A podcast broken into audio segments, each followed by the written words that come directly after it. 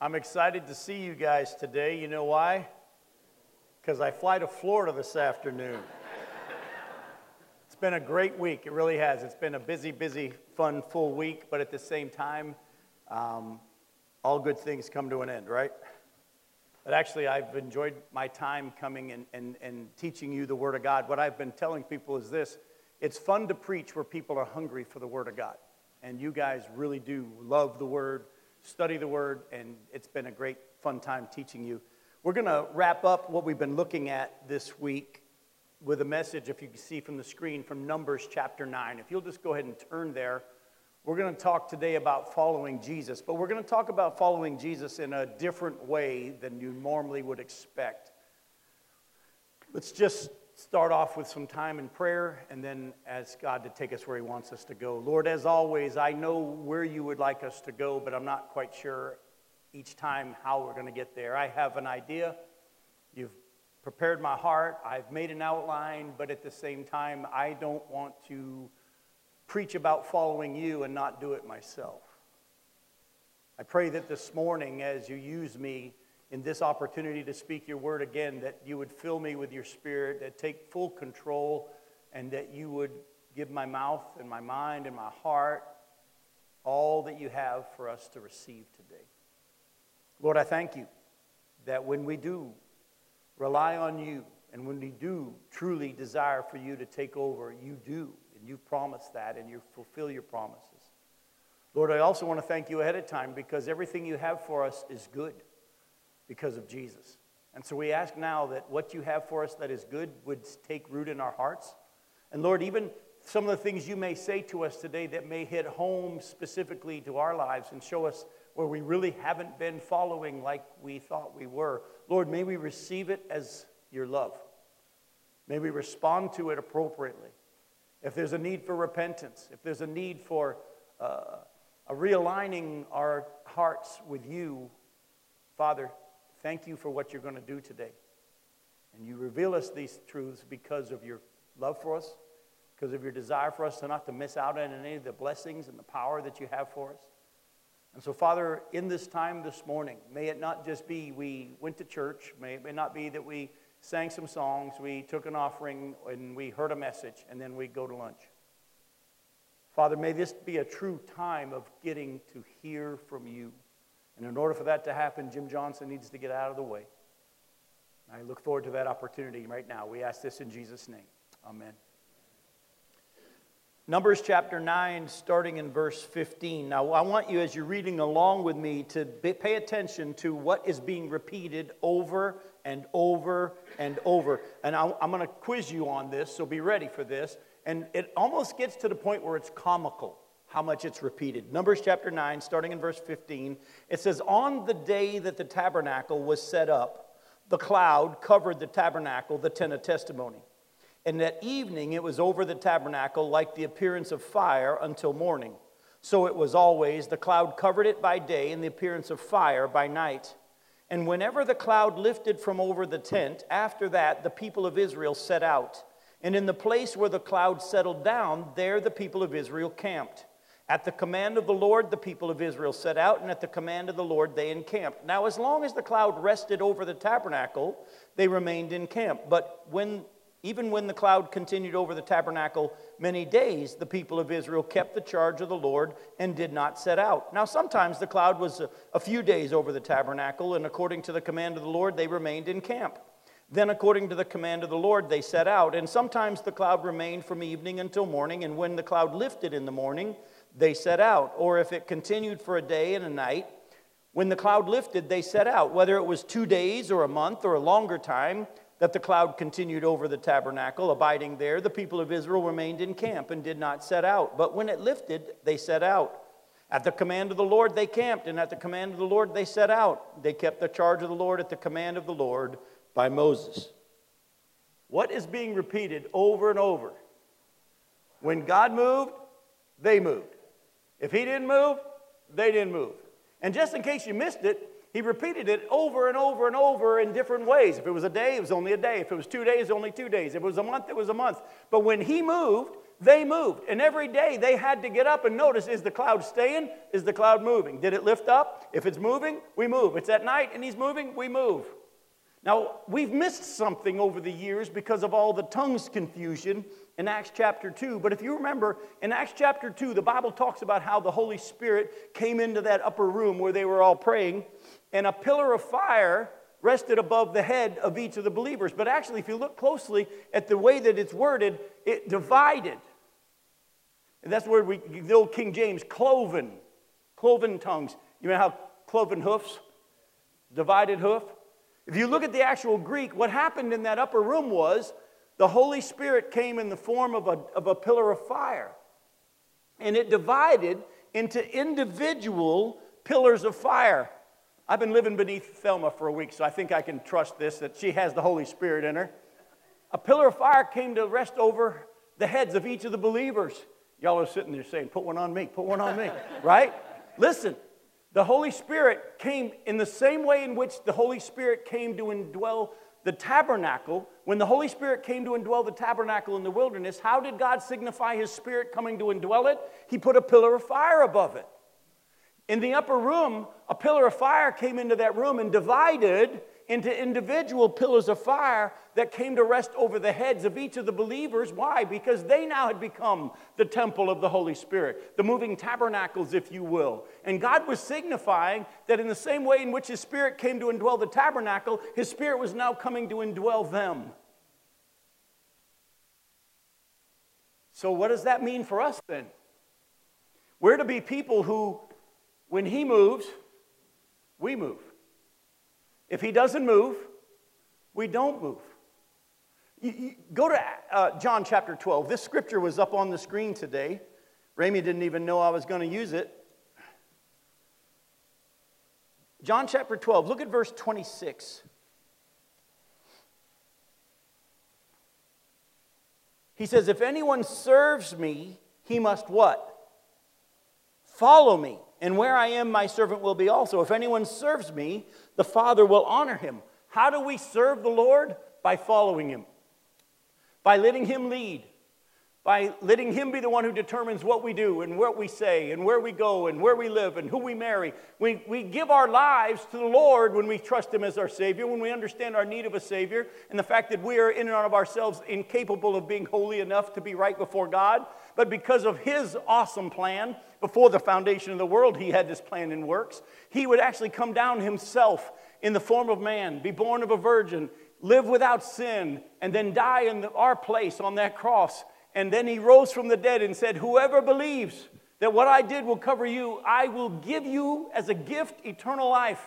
And not only will I give you eternal life, I will put my spirit to come live within you, and I'll cause you to move and to obey me all through the scriptures, the Bible says the Christian life is not supposed to be one of us trying to do things for God. For years, we've all said this only one life will soon be passed. Only one that what's done for Christ will last. You ever heard that one? It's not biblically correct. Anything you do for God that He doesn't do burns up. Only one life will soon be passed. Only what's done by Christ, through Christ, will last. You ever noticed in Genesis chapter 22 God goes to Abraham and he makes this statement. He says, Take your son, your only son, whom you love, and sacrifice him for me on a mountain that I'll show you. At that time, that God tells Abraham, Take his only son, the one he loves, and sacrifice him. How many sons did Abraham have? He had two. Remember, Ishmael had already been born. Well, Jim, God says, Take the son that you love. No, no, no. Abraham loved Ishmael. You read Genesis 17, he cries out to God, Oh, that your promise, that your blessing would come through Ishmael. No, Abraham loved Ishmael. But why does God then say, when he has two sons and he loves them both, why does he say, Take your only son? Because Abraham produced Ishmael through the flesh, and Isaac was born of the Spirit. And everything we do for God that's done of our flesh counts for nothing before God. And so, folks, I want to remind you of the importance where Jesus said, If anyone serves me, my Father will honor him. But if anyone serves me, he must what? Follow me. If I were to ask you to quote 2 Corinthians 5 15, could you do it? You probably could quote 17, how we're a new creation in Christ. But if I were to ask you to quote 15, I'm pretty sure you probably couldn't. There might be one or two in here, but it's a verse we don't like. We like being the new creation thing. But in 2 Corinthians 5:15 it says this. He said that we no longer live for ourselves, but for the one who died for us. When we trust Christ as our Savior, we just sang that this morning. My life is yours. My life is yours. I live for you alone. Is that really what's going on in our churches today? Now, I could easily preach a message to you today about following Christ and the need to follow Christ, but you know, we've heard that, haven't we? Any of us been in church for a while? We've heard about following Jesus and we need to follow Jesus. We've even grown up singing the song, I have decided to follow Jesus. No turning back, no turning back. The world behind me, the cross before me. We've all sung it, we've all heard it, we've heard it preached, but I'm going to show you today six things that we have a tendency to follow instead of Christ. Actually, things that pull us away from following Jesus. In all of my years of pastoring and, and, and shepherding the church and preaching the Word of God, I've come to realize over the years that we are really good at talking a good game, but we're really bad at living a good, the, the right life. When you get your driver's license, I'm pretty sure it's the same way here in New Jersey it is down in Florida. How many tests do you have to take in order to get your driver's license? Two, right? First one's a written test. And if you pass the written test, then you have to do a what? A driving test. Let me say something to you about the church, especially in America. We can pass the written test for the most part. We all know the right answers but we fail the driving test. Why? Because when it comes time to put the rubber to the road, the stuff we say we believe, the stuff we say we do or should do, we don't. So, what I want to do today is I want to encourage you and help you out by showing you what's going to pull you away from following Jesus and things you're going to tend to follow instead of Him. And if you would avoid these, you can follow Jesus. You know what the first one is? The first thing that we have a tendency to follow, and they're in no particular order, is our own wisdom, our own plans. Go to Matthew chapter 16. It's not much more clear than it is here in Matthew 16, starting in verse 21. Jesus has just told Peter that he was born again, that he was a new creation, that he is no longer rock, uh, sorry, no longer Simon, but he's rock man, Peter. And now Jesus, right after Peter's profession of his faith, Jesus makes this statement in verse 21. From that time, Jesus began to show his disciples that he must go to Jerusalem and suffer many things from the elders and the chief priests and the scribes and be killed, and on the third day be raised. And Peter took him aside and began to rebuke him, saying, Far be it from you, Lord, this shall never happen to you. But Jesus turned and said to Peter, Get behind me, Satan. You're a hindrance to me, for you're not setting your mind on the things of God but on the things of man. In Peter's mind, he was doing the will of God. Lord, I mean, we've got it all figured out. We, we know the plan. We've got the plan. You're going to be the Messiah. You're going to take over and you're going to get us out from the bondage of Rome and dying, being put to death. That doesn't make any sense. Although Isaiah 55, verses 8 and 9, which we all can quote, says that his ways are not our ways and his thoughts are not our thoughts. Yet most of the time in our churches, how we make decisions is what, by makes, what makes the most sense to us, what's the most reasonable. I'm going to ask you to quote a passage of scripture to me, and I know you can, because as I travel around and speak to churches, this is a passage every church can quote. And I want you to quote it with me out loud. Proverbs chapter 3, verses 5 and 6. You ready? Trust in the Lord with all your heart. Lean not on your own understanding. In all your ways acknowledge him, and he will direct your paths or make your path straight. Isn't that interesting how everybody's quoting it? Let me paraphrase what you just quoted. Trust in the Lord with your whole heart. Never, ever, ever lean on your own wisdom. In everything, acknowledge Him, and He'll show you what to do. Isn't that what we just said? Let me ask you an honest question. You passed the written test. How you doing on the driving test? We have a tendency when we seek the will of God to already have in our mind what we think ought to be done. I've heard too many Christians pray this prayer too when they're seeking God's plan and God's will. They'll say, Lord, whatever your will is, that's what I want. You ever heard that prayer? I'm going to make a statement that some of you are going to be shocked by and you're going to think I'm wrong, but hang on, I'll prove to you I'm right. Jesus didn't pray that in the garden. Yes, he did, Jim. He said, Not my will, but yours be done. That's correct, he did. But that's not the first thing he prayed. The first thing he prayed was, Here's my will. If there's any way you can remove this cup from me, and there's any way you can reconcile mankind without me having to go through what I'm about to go through, I'm for it. Nevertheless, here's what I want I lay it down. Now I say whatever you want. Folks, you can't say to God, whatever you want, I'll do until you acknowledge what you want. He won't reveal to you His will until you're willing to lay down your will, and you can't lay it down unless you acknowledge what you want. We all have a flesh. We're still all in our fleshly bodies. And that's why daily, Romans 12, 1 and 2 says we must lay down our flesh, our bodies on an altar and say, Lord, it's not my plan, but yours. Here's what I want. I'd sure like to see it go this way. Nevertheless, if that's not what you want, I lay it down. If you give it back, great. If you don't, I'm okay with that. And so, one of the things we tend to follow and that keeps us from following God is our own plans, our own wisdom. And I want to encourage you this is kind of crazy. Assume your first reaction is wrong. Assume your first thought is wrong. You know what I've noticed in the Bible? All through the scriptures, whenever someone had a righteous response in their mind, they were wrong. Lord, tell my sister to help me, Martha says. Isn't that interesting? She calls him Lord and then bosses him around. But what does Jesus say? Actually, Martha, you're wrong. Mary's chosen what's best. Lord, tell my brother to share his inheritance with me. Uh, who gave me that job? Lord, the one you love is sick. You should be here. And Jesus waited two more days. I could go on and on. Lord, do you want us to call fire down on them? Actually, leave them alone. They're fine. Lord, we saw some people preaching in your name, but they weren't part of our group. We told them to stop. Actually, they're on our side. And one of the things that's helped me be more sensitive to the will of God and the voice of God is to just assume that my first reaction is wrong. And humble myself and say, Lord, here's what I want.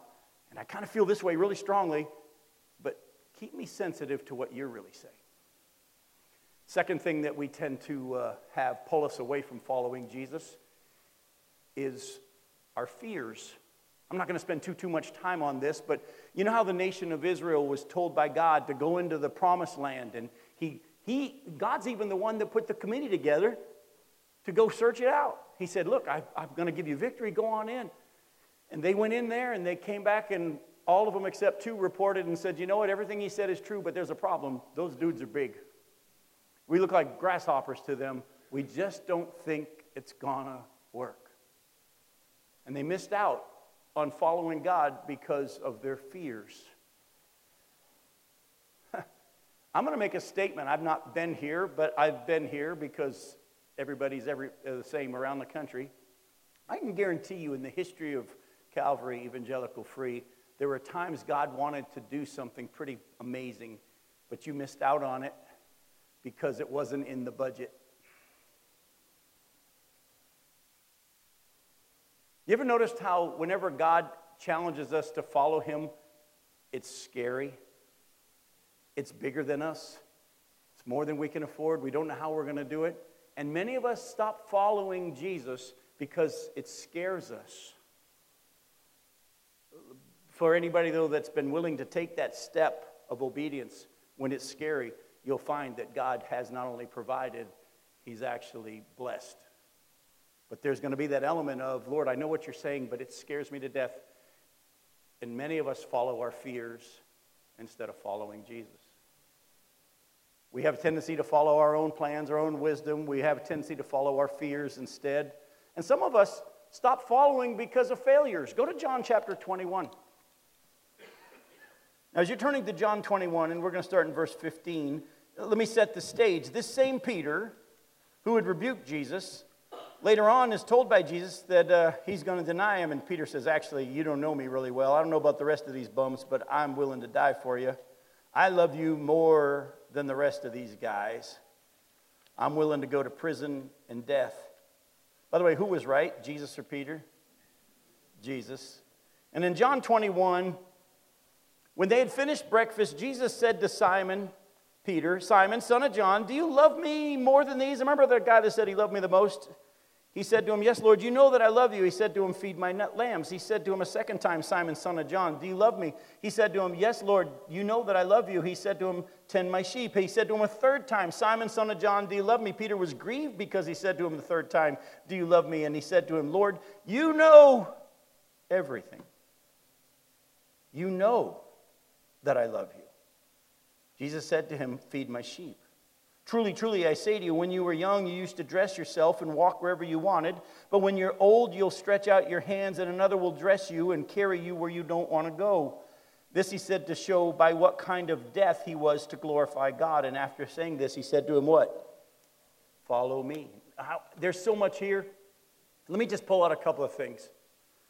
The Bible talks in the early part of this story, we jumped in the middle of it, that Jesus has got a fire on the shore and he sees them struggling fishing and he reteaches the previous lesson from Luke 5 when he had them do the miraculous catch of fish and he has them do it again and they get to the shore and they bring some of the fish that they've caught, but Jesus has already got fish on the fire. I love that. He says, Look, I'll use what I do through you, but I don't need you.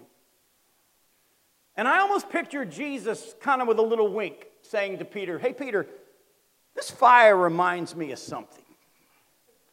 When's the last time I saw you around a fire? You know, he was denying him the last time Peter was around a fire. Do you really love me more than the rest of these guys? Remember the guy who said he loved me the most. Don't know about the rest of these bums, but I love you the most. Peter says, I do. And three times Jesus reminded him of his, of his denials. But then I love how Peter, I think, comes to the end when he realizes, Lord, you know everything. You know that I love you. And Jesus says, Yes, let me add one more thing.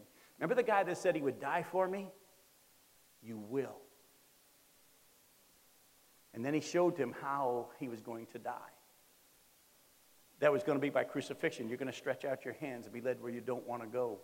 And that's why the Bible actually tells us he showed him by what kind of death. Not that he would just die, he showed him by what kind of death that he would die. And those of us who have studied and you know a little bit more about this, you'll know that when Peter was put to death, he was crucified. But he actually said, I'm not worthy to be crucified in the same manner as my Lord. Crucify me upside down. Do you realize Peter had 25 years to prepare for that moment?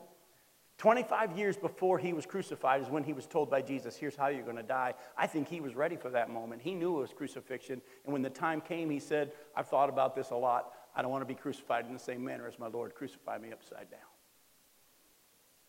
But don't miss this. Jesus says to Peter, You kind of tried to go back to fishing because you failed. Don't follow your failures follow me. Let me show you a verse that's pretty cool. Go to 2 Timothy chapter 2. And if you're not sure where 2 Timothy is, it's okay. Go to 1 Timothy. In 2 Timothy chapter 2, look at verses 19 through 21. But God's firm foundation stands, bearing this seal The Lord knows those who are his. And let everyone who names the name of the Lord Depart from iniquity. Now, in a great house, there are not only vessels of gold and silver, but also of wood and clay. Some are for honorable use, some are for dishonorable. Therefore, if anyone cleanses himself from what is dishonorable, he will be a vessel for honorable use, set apart as holy, useful to the master of the house, ready for every good work. I love this. God wants to use us for great purposes, and every single one of us have fallen. Even after salvation, every single one of us have failed when it comes to following Jesus perfectly. Unless I'm wrong. Anybody here followed Jesus perfectly since you've been saved? Raise your hand real quick, because I don't want to say something that's not true. Yeah, none of us are raising our hands, not even the preacher. And thank God, as we were singing today and saying out loud the things that we want to praise God for, I did it quietly, but for me, I thank him for his mercy. I thank him for his patience. I thank him for the fact that he would use someone like me. I mean, folks, if you guys even knew what a wretched man I am, you wouldn't even listen to me. Now, don't get all haughty. If I knew half the stuff you did, I wouldn't even talk to you. But thank God. Thank God for his mercy. And he says, if you want to be used for a vessel of honor, let me cleanse you.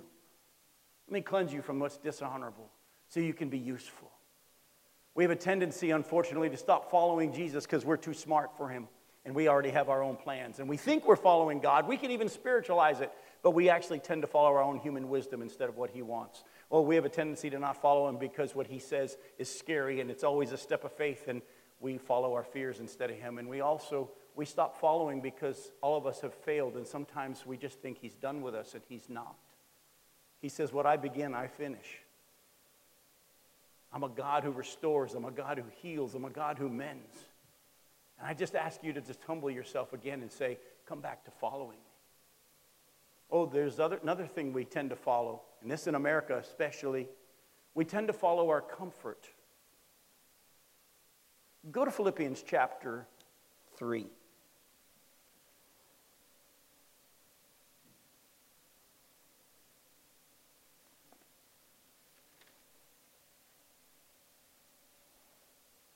Look at verses 12 and following.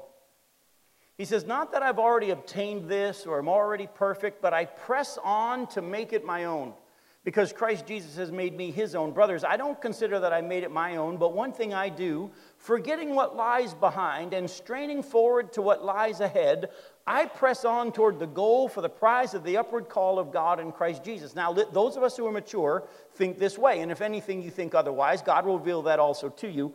Only let us hold true to what we have attained. Now, brothers, join in imitating me and keep your eyes on those who walk according to the example that you have in us. For many of whom I have often told you, and now tell you even with tears, walk as enemies of the cross of Christ. Their end is destruction, their God is their belly, and their glory is in their shame, with their mind set on earthly things. But our citizenship is in heaven, and from it we await a Savior, the Lord Jesus Christ who will transform our lowly body to be like his glorious body by the power that enables him even to subject all things to himself. Paul said, If you're mature, you'll have an idea and a heart mindset that says, I'm straining forward to go following Jesus even more, forgetting what's behind, straining toward what's ahead. I'm going to follow Jesus. Now, watch out for those, though, who claim to follow Jesus, but really they're more interested in their comfort their God is their belly. In Luke 12, we don't have time to turn there. In verses 13 through 21, you'll see that Jesus tells a story about the man who had acquired all this stuff and he said, Hey, you've got enough now. You're going to be comfortable in this life. Take it easy. And of course, that man died that night. And there's a tendency for all of us to, especially in the mindset in America, we've turned the gospel into, you know, God's going to make you healthy and he's going to make you rich. When the Bible doesn't teach that at all. We're to forsake everything and follow Him. Whoever loves their life will lose it. But whoever is willing to lose their life for His sake, to follow Him, will gain it. And so I want to challenge you in this day and age in which, unfortunately, the church today is preaching that if you follow Jesus, it'll be the yellow brick road all the way to heaven, and you can get wealthy and you'll never be sick and all this stuff. Don't listen to that. That's not biblical. I could show you in Hebrews chapter 11, verses 33 and following near the end of the chapter, where it talks about the fact that how some women received their children back from the dead, others were spared the sword, and then the very next verses say others were put to death by the sword. Some wandered in caves and deserts. The world was not worthy of them. Listen to the rest of the passage. All of these, those that experienced the miracle and those who didn't, all of these were commended for their faith. A real following of Jesus said, I'm following Jesus even if it's not comfortable here. We don't want to hear that kind of preaching. Jim, you're not going to fill the pews if you talk like that. Well, actually, God's more interested in the few that follow than the many that don't. Have you ever noticed when Jesus preached to the masses, he thinned the crowds? Did you ever notice that? He first of all avoided the crowds, but when he did have a crowd, he thinned them out. Anybody want to follow me? He's got to eat my flesh and drink my blood. They all go, This doesn't make any sense. This sounds sick. What's he talking? Cannibalism? That doesn't. And upon hearing this, John chapter 6, verse 60 and following, upon hearing this, many of his disciples stopped what? Stopped following. And Jesus turns to the 12 and says, Hey guys, how can we soften the message so that we can get people to stay? No, he says, You guys are free to go too. Nobody's holding you here. Folks, I'm going to challenge you as a church to stop trying to preach a message or a gospel that would make people comfortable here. Preach the Word of God and watch God do what He will through people that really follow Him. You've seen an announcement today about the fact that starting now on every other Sunday night, there's going to be a time of praying for Calvary and what God wants to do. I'm going to challenge you. It might not be comfortable because you might have a plan on Sunday nights already, but I'm going to challenge you to come and be a part of that. Because it's a group of people for, of this congregation sincerely saying, Lord, what is your will? What is your plan? Lord, we don't want to listen to our own wisdom. Lord, we don't want to let fear take us away. We don't want uh, to have any failures that we've done in the past cloud us from following you. And we don't want to seek what's comfortable for us. We want your plan. But there's another thing. That's only four. There's a fifth one, and this one ties into what I just said. We have a tendency to follow other people instead of Jesus. I'm not going to have you turn there, but back in John chapter 21, right after Jesus tells Peter how he's going to die of crucifixion, the Bible says that they were walking along the shore, and Peter turns around and notices that John is following. And so he says, Hey, how's he going to die? In other words, you just told me I'm going to die of crucifixion. Not too excited about that. I'd feel a whole lot better if you told me how John's going to die. And Jesus says something very interesting. He says, What if I want John to remain alive until I return? What's that to you? You follow me. Don't follow somebody else. Oh, by the way, in the church in Corinth, there was a problem with this too. Paul's writing to the church in Corinth, and they were all fighting over, well, I follow Paul, I follow Apollos, I follow Peter. We have a tendency to follow man more than we follow God. I hope that God's used uh, my time here to encourage you in His Word and to feed you, but at the same time, I don't want a group of, group of groupies. I don't want, well, we're followers of Jim Johnson. No, I failed if you're followers of Jim Johnson. Because in Ephesians chapter 4, verses 11 through 16, the scripture says that he gave the apostles, the prophets, the evangelists, the pastors, and the teachers for the equipping of the saints for the work of the ministry. Listen, then he goes in this, he says this, so that we will all grow up into him who is the head, into Christ. Pastors should be pointing you to Jesus, not them. You don't follow man. Oh, you know how else we follow man? There have been probably times in this church that there was a vote going on, and you knew what the will of God was, but you also knew some powerful personalities were voting in the other way, and you didn't want to look bad, and you didn't want to look bad in their eyes, and you didn't go with it. A lot of us are more interested in following the powerful leaders instead of the Lord. Folks, we got a problem, don't we? I've already listed five. We haven't even gotten to number six yet. I've already listed five things that we have a tendency, and if you're honest, every single one of them has hit you. They've all hit me. We tend to not follow Jesus because of our own wisdom. We don't follow Jesus because of our fears. We don't follow Jesus because of our failures. We don't follow Jesus because of our comfort. We don't follow Jesus because of other people. Oh, but I got good news. There's a sixth one that's probably hit all of us as well, but I got some really good news for you. The sixth one is this discouragement with God has caused us to stop following. You say, Jim, what are you talking about? I've never, God would never discourage me or disappoint me. Oh, yes, He does. When He does, again, I show hands, how many of you have had the Lord do everything in your life exactly like you wanted? Yeah. Go to Matthew chapter 11.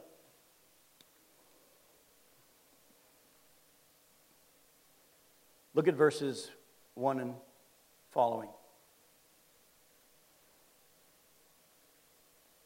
Now you got to keep in mind who's saying this. We'll start in verse 2. Matthew chapter 11, starting in verse 2. Now, when John heard, John heard, this is John the Baptist, heard in prison about the deeds of the Christ, he sent word by his disciples and said to Jesus, Are you the one who is to come? Or shall we look for another? Stop for a second. I'm going to keep reading in a second. But don't miss what's just going on here. If there was anybody who knew who Jesus was at that time, I, I don't think I could think of anybody more than John the Baptist. John the Baptist was the one who had the Spirit of God within him from his mother's womb. John the Baptist was a relative of Jesus. John the Baptist was the one who the Holy Spirit said, the one in which you see the Spirit come down on in the form of a dove. That's the one. Baptize him. John the Baptist is that said, He must increase, I must decrease. John the Baptist is the one that said, I'm not even worthy to untie his shoes. John the Baptist said, This is the one. That's the Lamb of God who takes away the sin of the world. And now, Jesus isn't doing things the way John thought he would. I mean, John had been sent by God with a message of coming judgment. Repent. His axe is laid at the root of the tree. His winnowing fork is in his hand. The judge is coming, and you need to repent. And if you don't repent, you're going to get wiped out. He's going to come and clean house. And then Jesus is nice. He's forgiving people, he's eating with sinners.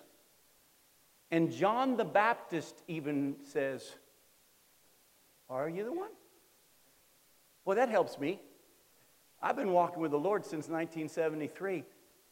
I wish I could tell you I've never had a time where I doubted a little bit.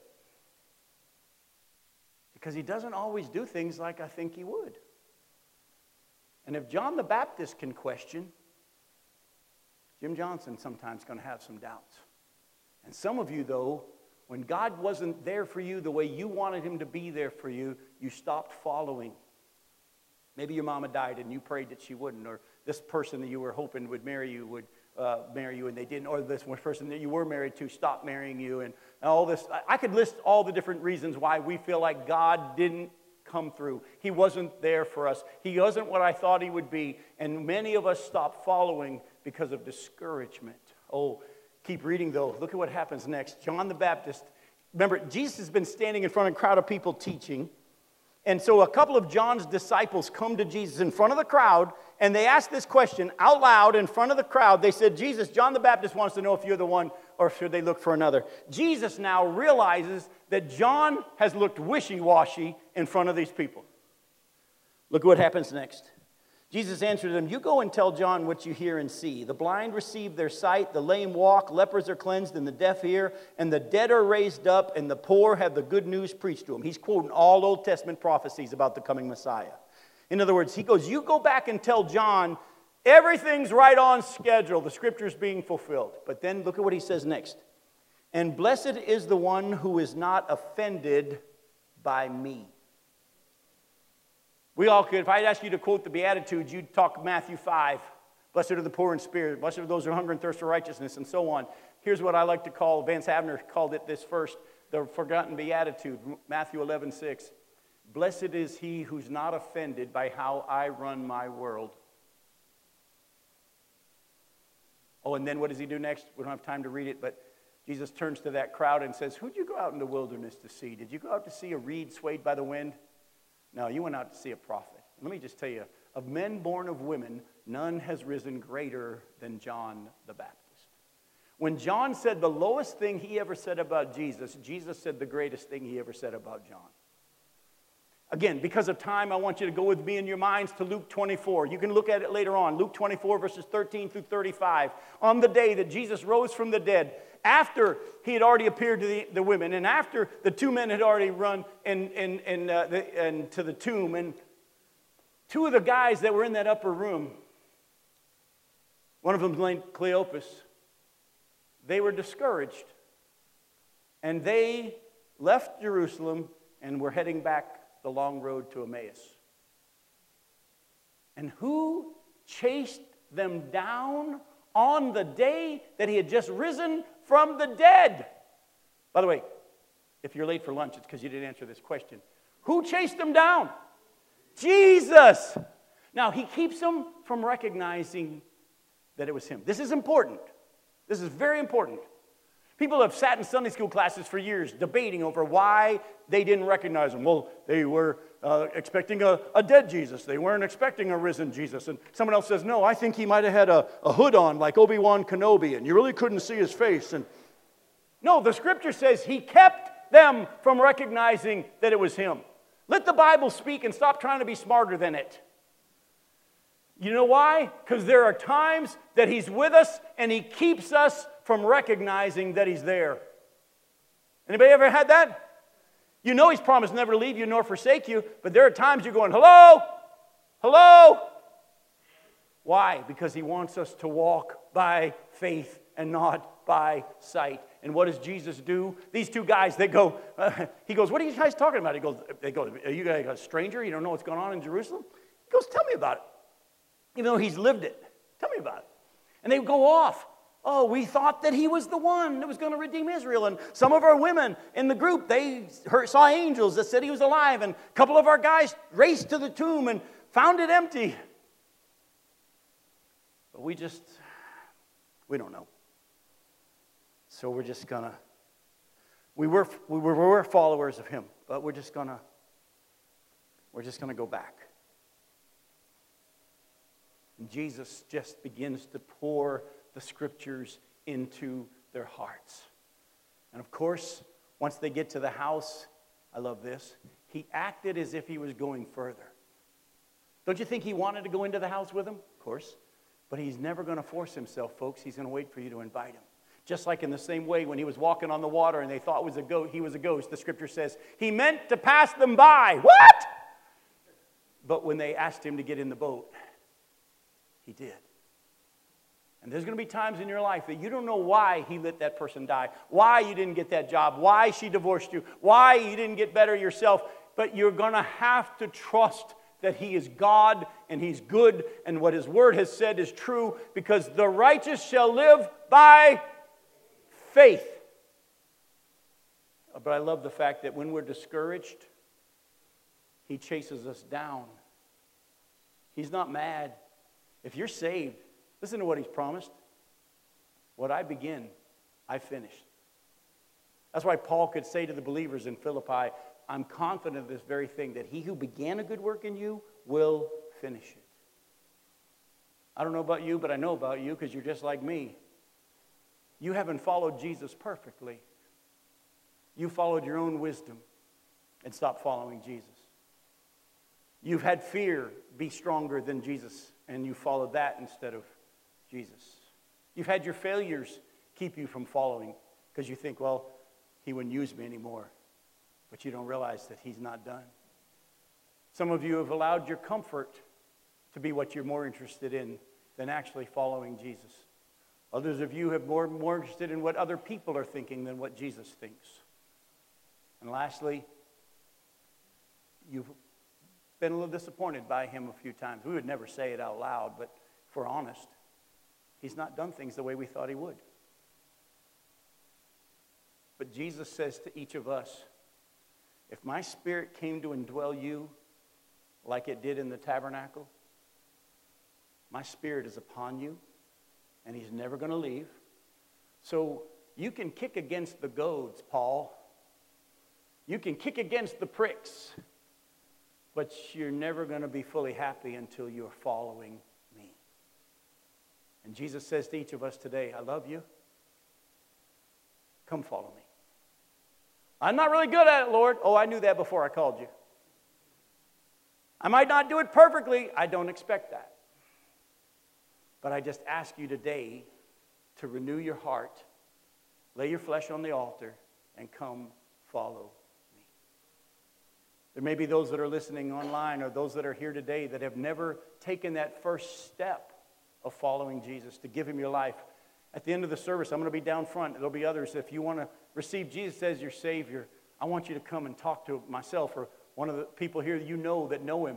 And we would love to introduce you to him, and you can begin this journey of following Jesus. But for those of us here today that have been following Jesus, we've trusted him as our Savior, but we haven't done it great, Whatever one of those, if it's not, if it's not all five that you followed instead of him, acknowledge it, lay it down, and let him show you what he wants to do next. Let's stand together as we pray. Father, as we move into the closing of this service, as we sing together, And as you continue to speak to our hearts, my prayer is that what you've been saying to us would take root in our hearts. Thank you for your patience. Thank you for your mercy. Thank you that you're a God who never gives up on us. Once you've made a promise, you keep it. And you promised that you would, when you save us and seal us with your spirit, we're yours for eternity. Thank you, God, that you have been faithful even though we haven't been. Thank you, God, that you're going to give us another day to follow you. And Lord, I thank you also for the fact that you lovingly pursue us, waiting for us to say, Lord, I'm back. And whatever that looks like for our lives, may we do that today. We ask this in Jesus' name.